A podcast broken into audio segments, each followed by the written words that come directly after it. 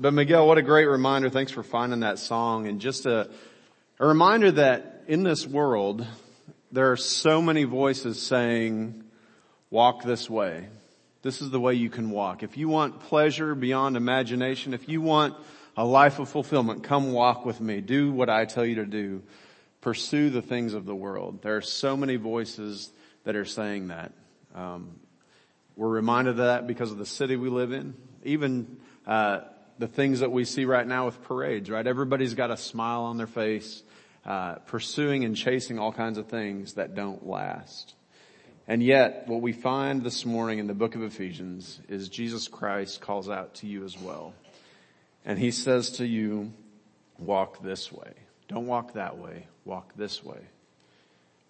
Come unto me, all you who are weary and are heavy laden, and I will give you rest. Like the words of that song say, we can resist that pair of nail pierced hands that are held out in care, or we can embrace them and do as Christ calls us to walk this way, to walk with Him. So this morning, if you'll turn in your Bibles to Ephesians chapter 4, verses 17 through 32, Ephesians 4, 17 through 32. We're actually going to read through the entire passage first and then walk through it and reflect on it for a few minutes here this morning as we look at what Christ says to us uh, through this amazing book, uh, the book of Ephesians. And, and again, remember what we're talking about here is the fact that once you've experienced God's grace, it affects everything. Jesus changes everything in your life including the direction that you're walking. And so uh, follow along on the screens or in your Bibles as we read. I'm going to be reading from the uh, ESV, and uh, let's start uh, by reading Ephesians chapter 4, verse 17 uh, now at this time. So it says this, Now this I say and testify in the Lord that you must no longer walk as the Gentiles do in the futility of their minds they are darkened in their understanding. They are alienated from the life of God because of the ignorance that is in them due to their hardness of heart. They have become callous and have given themselves up to sensuality, greed, greedy to practice every kind of impurity. But that is not the way you learned Christ, assuming that you have heard about him and were taught in him, as the truth is in Jesus, to put off your old self which belongs to your former manner of life and is corrupt through deceitful desires, and to be renewed in the spirit of your minds, and to put on the new self, created after the likeness of God in true righteousness and holiness. Therefore, having put away falsehood, falsehood, let each one of you speak the truth with his neighbor, for we are members of one another. Be angry and do not sin. Do not let the sun go down on your anger and give no opportunity to the devil. Let the thief no longer steal, but rather let him labor, doing honest work with his own hands, so that he may have something to share with anyone in, need. Let no corrupting talk come out of your mouths, but only such as is good for building up, as it fits the occasion, that it may give grace to those who hear. And do not grieve the Holy Spirit of God, by whom you were sealed for the day of redemption. Let all bitterness and wrath and anger and clamor and slander be put away from you, along with all malice. Be kind to one another, tenderhearted, forgiving one another, as God in Christ forgave you. This is the word of God. You know, what's interesting here is so many of the things that are in this passage are almost self-explanatory, aren't they? Uh, just really down to earth, practical ways that we can walk with God. And as this morning, as we look at this idea of walking this way, again, just to take us back to what Ephesians has showed us so far, what God has showed us in Ephesians. Uh, first of all, the first three chapters had a lot of doctrine, right? The things that Christ has done for you, the way that you can come to know Christ. Uh, but that leads us to these last three chapters, which tell us now you have a duty. If you've been redeemed, um, you know the truth about Jesus, you have a duty to walk with Jesus. If you've believed in Him, if you have tr- placed your trust in Jesus Christ, that is by default going to affect your behavior. God's grace affects your behavior.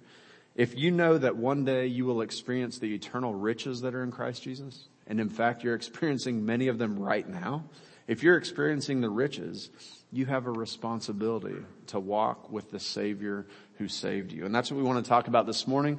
Uh, Paul says in Romans 12, 1 and 2, I appeal to you therefore, brothers, by the mercies of God, to present your bodies as a living sacrifice, holy and acceptable to God, which is your spiritual worship. Again, because of the mercy that God has shown you, now present your body as a living sacrifice. Do not be conformed to this world, but be transformed by the renewal of your mind, that by testing you may discern what is the will of God, what is good and acceptable and perfect. So this morning, brothers and sisters, we want to meditate for a few minutes on what it is that is good, acceptable, and perfect. And we're going to get to that in just a minute. But as you think about it also, this idea of grace affecting everything in your life, Last week we saw that God has called each of you who knows Him to build up His body. We are called to be bodybuilders. Uh, this idea of walking in unity. God says, I want you to walk in unity with one another as a church to accomplish this great mission that He has given us of making disciples.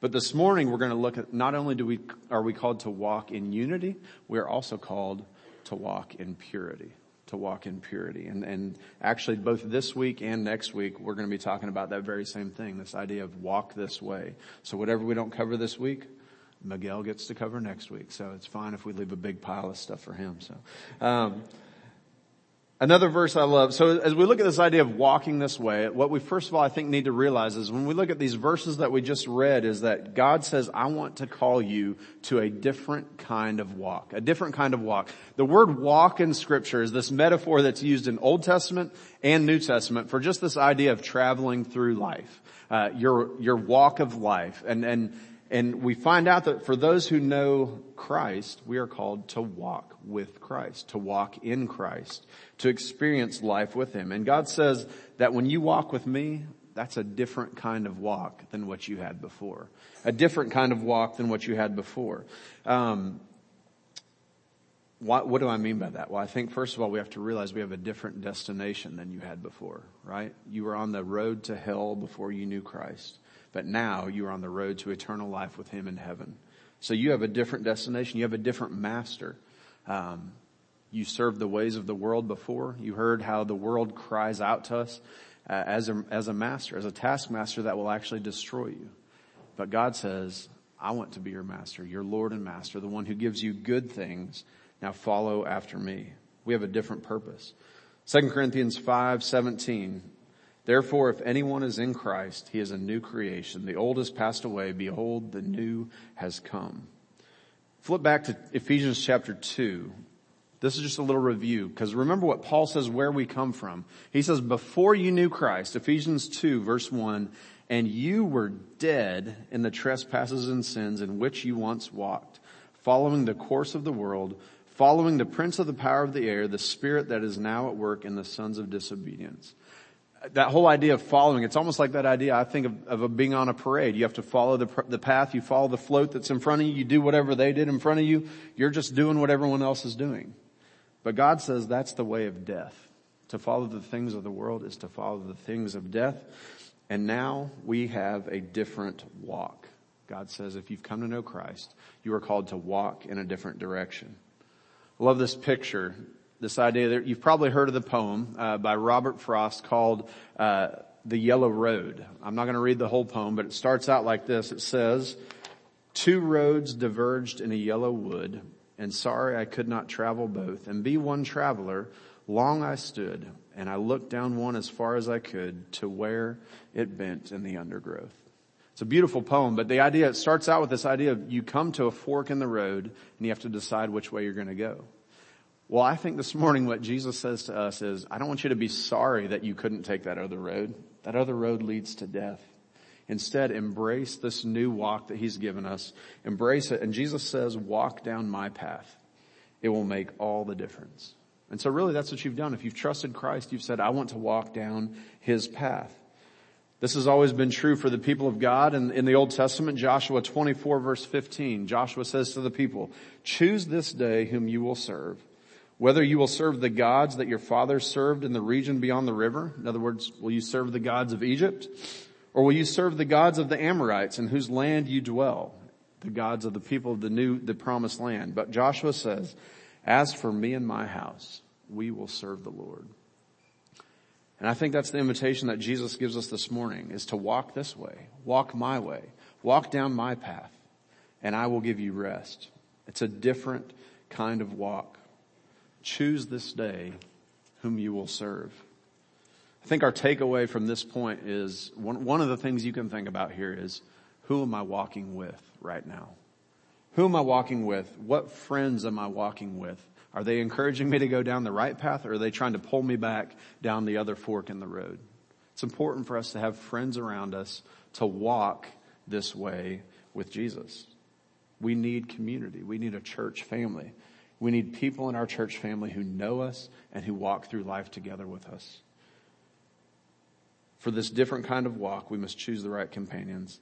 But the second thing about this different kind of walk is that it leads us to have a different kind of thought, a different thought process, different thinking, if you will. We see this in verses 18 through 21. Look at, uh, actually starting in verse 17. What is the former way of thought? In other words, uh, Paul is saying this. He's saying, you used to be a gent, like the Gentiles, like the pagans. How did they used to think? Verse 17 futility of their minds, the way they thought was futile, darkened in their understanding. So living in the dark, alienated from God, separate from God because of the ignorance that was in them, hardness of heart. They're callous, they're sensual, they're greedy, they're practicing every kind of impurity. Paul says that's your old way. Leave that behind and think in a new way. Think in a new way. Well, what is the new way that we are called to think? God says, I want the light to come into not just your life, but into your mind and your actions begin with your thoughts. So verse 20, verse 20 says this, but that is not the way you learned Christ. That is not the way you are called to follow Christ. Don't think the way the Gentiles thought. You are called to learn Christ, which means you have a relationship with Him, and you are called to follow Him and dwell on Him in your mind. You know, what I think we see when we look at the world around us, the city we live nearby, you could even look in the city right here, Covington. It doesn't really matter where you live.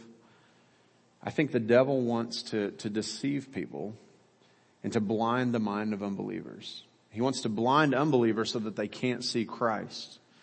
But I think he also wants to blind the mind of believers as well so that we pursue the wrong things or we try to walk down that other road. In fact, I think if you're standing at that fork in the road, many times we find ourselves, I'm going to take some steps down this road and I'm going to take some down that road and pretty soon you're trying to do the splits and that doesn't feel very good. God says, I want you to follow me with your whole heart, with your thinking. Pursue me with your thinking. You know, this, this idea of having a different thought, a different way of thinking. I would just ask you this. How are you being taught in Christ? Verse 21. Assuming that you have heard about him and were taught in him as the truth is in Jesus. How are you being taught in Christ to change the way you think? Um, what is it that God is doing to change the way you think about life and about the world so that you think about it the way that he's created you to think about it?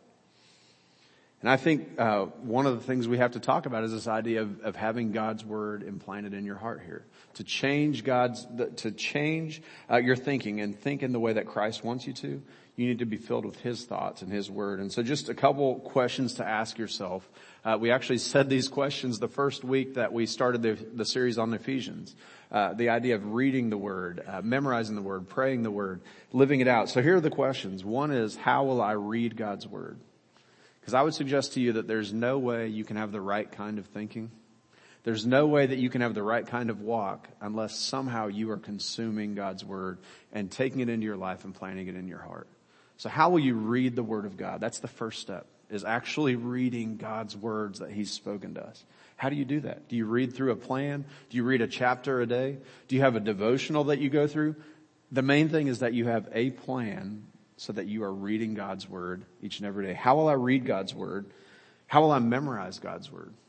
I think scripture calls us all to memorize and you might say, well, I don't have a good memory. Fine. Learn one verse this year. Just learn one. Uh, but God says, I do want you to plant my word in your heart so that you might not sin against me. Your word is a lamp unto my feet and a light unto my path. Um, how shall a man keep his way pure but by hiding, but living according to God's commands? Memorize God's word. How will you memorize God's word? If you're not memorizing anything right now, choose something out of the book of Ephesians. Maybe choose that last verse in our chapter today. Ephesians 4.32 is a great one to choose to learn if you're looking for one verse. Um, so how will I read God's word? How will I memorize God's word? And then here's another one. How will I learn God's word from others? How will I learn God's word from others? Because I think that's part of what it means to be a part of a church is to put yourself in settings where you are challenged by teaching, by preaching, and also by brothers and sisters who walk alongside you and, and speak God's word into your life. Um, how will I learn God's word from others?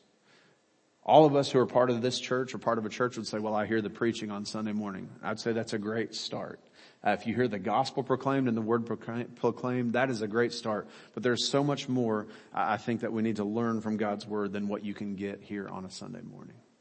So how will I learn God's word from others? I think that's part of God's plan for your growth is to do this in a community. And then the last one is how will I teach God's word to others? Because I think it's not enough that we think the right way and we know all the right things, but God says, I want you to take what I've given you and teach it to others. Okay? So the idea here is, uh, we have a different thought process, which leads us to say, well, how am I going to train my thinking? But also, how am I going to use that to help develop other people? Third thing, when we talk about walking this way, walking with Jesus, uh, the first one is uh, a different kind of walk. Second one is a different kind of thought. The third one is in verses 22 through 24, a different kind of clothing. A different kind of clothing. This is a word picture Paul uses here. He also uses this in Colossians, but I love this. He says, uh, put off your old self, which belongs to your former manner of life and is corrupt through deceitful desires. Um, some translations might say, put off the old man. Get rid of the old person. Get rid of it. In other words, it's like this idea of taking off dirty, filthy clothes.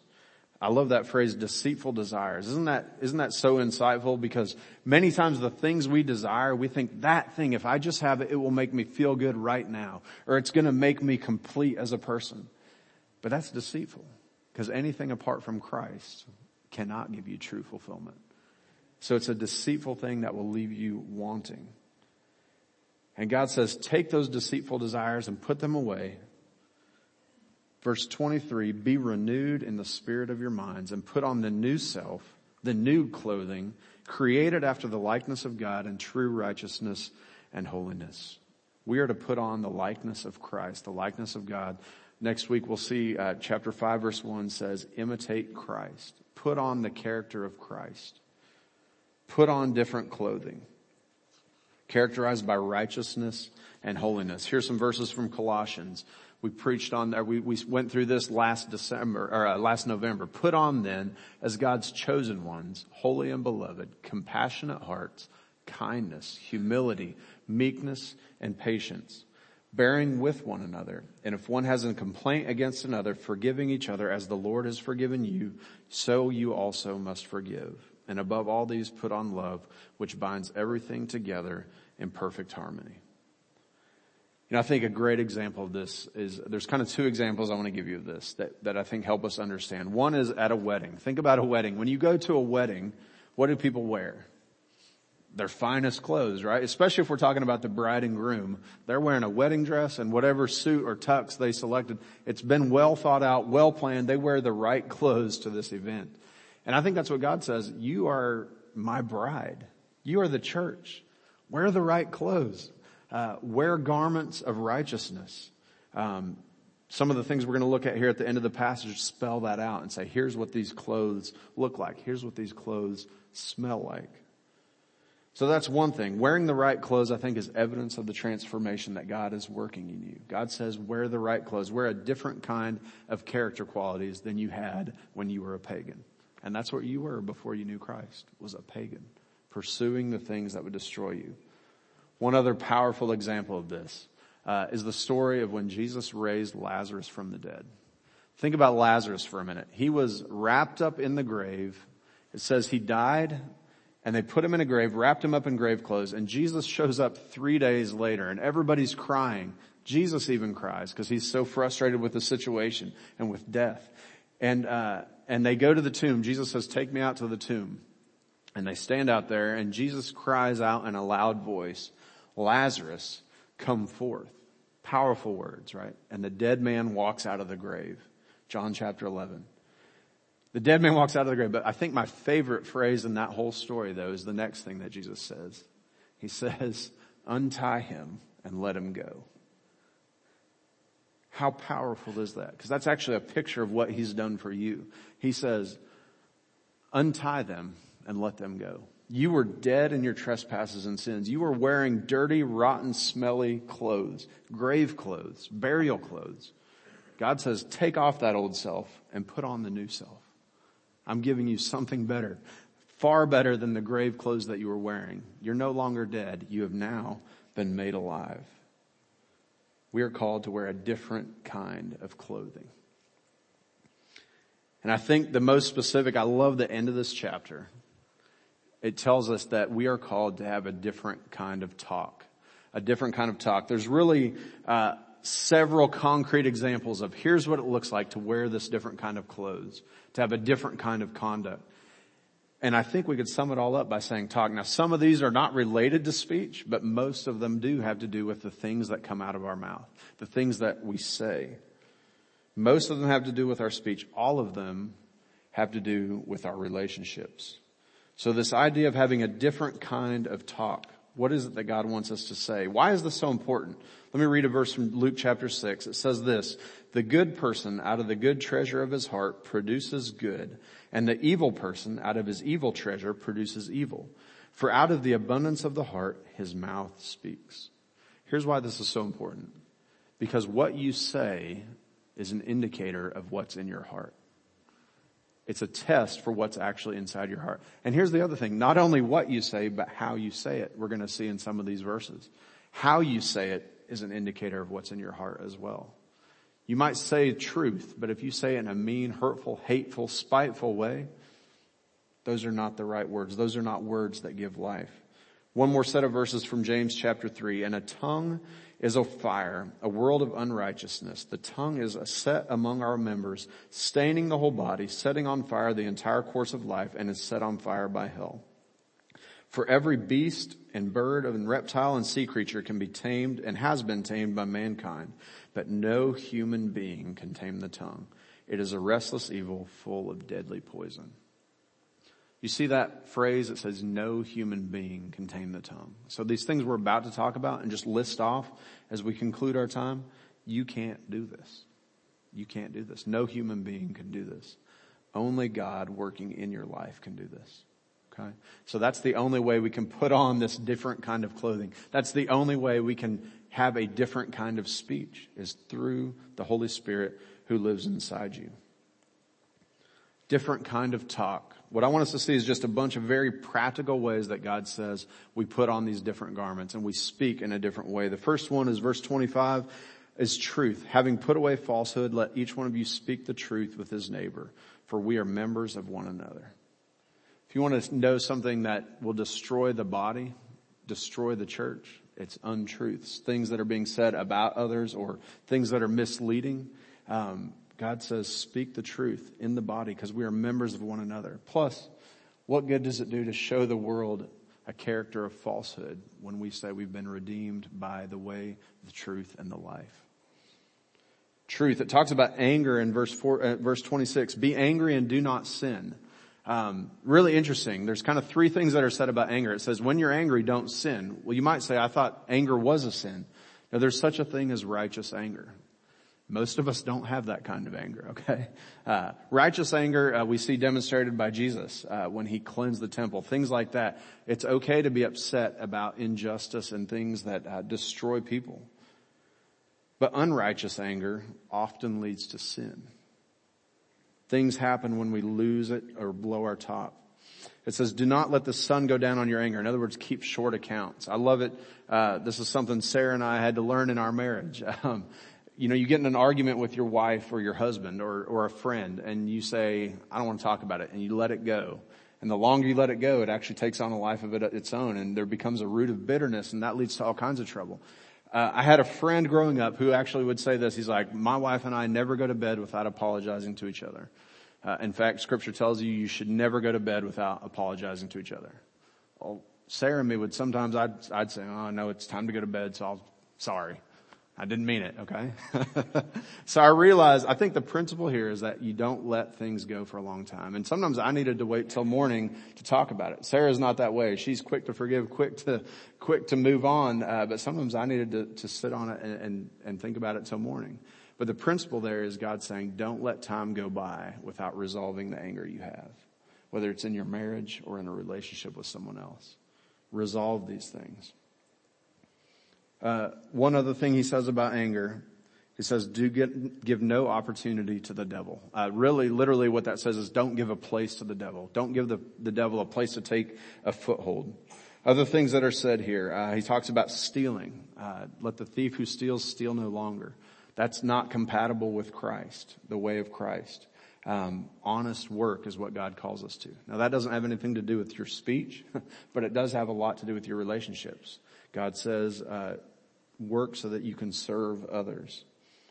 Let no corrupting talk come out of your mouth, but only such as is good for building up that it may give grace to those who hear. So I want you to think about what is the corrupting talk that you're tempted to say. And sometimes I think corrupting talk is, is the way you say things too. Uh, corrupting talk, that's really this word, that word corrupting means rotten or filthy.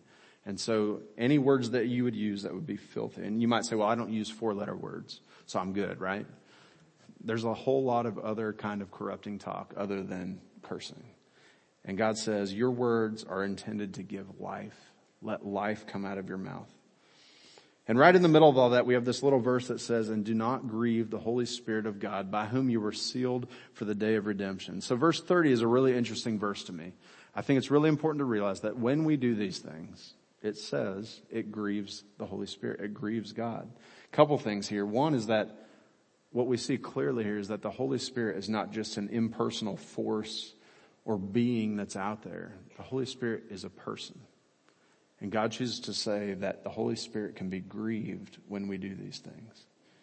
Now God says, I've set you free from them. Walk with me and use words that give life. What I love about this whole thing, and especially when we get to verse 32, is for every command that, that Paul gives us not to do, he kind of gives us something to counter it. Something that in place of this, do this. In other words, if you pull a weed out of the garden, you better make sure there's another plant that's growing there uh, to, that can grow up and bear fruit. Ephesians 4:32, be kind to one another, tenderhearted, forgiving one another as God in Christ forgave you. Really, we're summing it all up to say God says, I want you to have a different kind of talk. One other thought on that verse 32. Really powerful. I remember we got to the end of our, Sarah and I did pre-marriage counseling with a professor uh, in college and, and he led us through this whole process and we got to the end and, and he said, hey, is there anything else you want to ask me about? And uh, there were lots of things we should have asked him about, right? Because uh, we didn't have any idea what we were getting ourselves into. But I do remember I said, well, okay, here's one thing that's come up. Uh, sometimes I get offended and, and, I just have a hard time forgiving. I want to hold grudges. Again, Sarah's quick to forgive.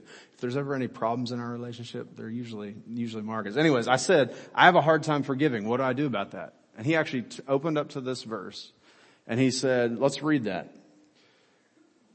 Be kind to one another, tenderhearted, forgiving one another as God in Christ forgave you. He says, you see, Marcus, forgiveness is not an option. It's a command. And you've received Christ's forgiveness. Now you are commanded to go out and demonstrate that to others. What a great reminder that was. It's been huge in our marriage. I'm not perfect at it, but it's also been huge uh, just in, in living with people with our forgiveness, with our kindness, with our tenderheartedness, I think what we have to realize is the teaching of Jesus is that that is not selective forgiveness. It's not selective kindness. We get to choose who we want to be kind to. Look at the story of the Good Samaritan. God says you are called to be kind to anyone who needs my kindness. And tenderhearted and forgiving. You we get to the end of our message here and you look at that phrase, walk this way. Jesus invites you. He says, I want you to walk this way, not the way that you used to walk. Walk in light and in righteousness and uprightness and in, and in fullness of life. And it's easy to come to the end of this message, look at all those things and say, man, I'm messing up on all of them. And it's easy to say, I just can't. I don't feel like it's working for me. It's not happening. And I, if this is how you feel this morning, that those are your words. I, I can't, or I a lot of times don't. I would just say this, you're right. You can't. You can't do this on your own. But God working through you can transform you. He can bring you to maturity. You know, the, the book, the great Christian classic, Pilgrim's Progress, is titled Pilgrim's Progress, isn't it? It's not Pilgrim's perfection. He doesn't reach perfection until he gets to heaven, but it's his progress. And God says, I want to perfect you as you progress through life, as you walk through life, one step at a time, growing with me. Here's that picture of the greenhouse again. God says your growth is going to happen through ordinary moments, through little words that you say, little words that you don't say, through actions you take, one little choice at a time, little by little, growth by growth, you're going to grow up into maturity. One step at a time. Walk this way. Grow this way. When I think about Trinity Church or any church, I think a church should be a greenhouse full of people who are growing alongside each other, growing and walking with Christ uh, into greater maturity. So do you want to grow? Then follow him. What I want us to do again this morning in closing is to actually stand up here in just a minute and pray together again the words of Ephesians 3, 20 and 21 as a church. Uh, because again, I think this just reminds us so much that this is not something we can do on our own. So let's close with prayer. If you will, please stand with me. And let's pray these words together as our benediction. Our Heavenly Father, to you who are able to do far more abundantly than all that we ask or think, according to the power at work within us. To you be the glory in the church and in Christ Jesus throughout all generations, forever and ever. Amen. You are dismissed.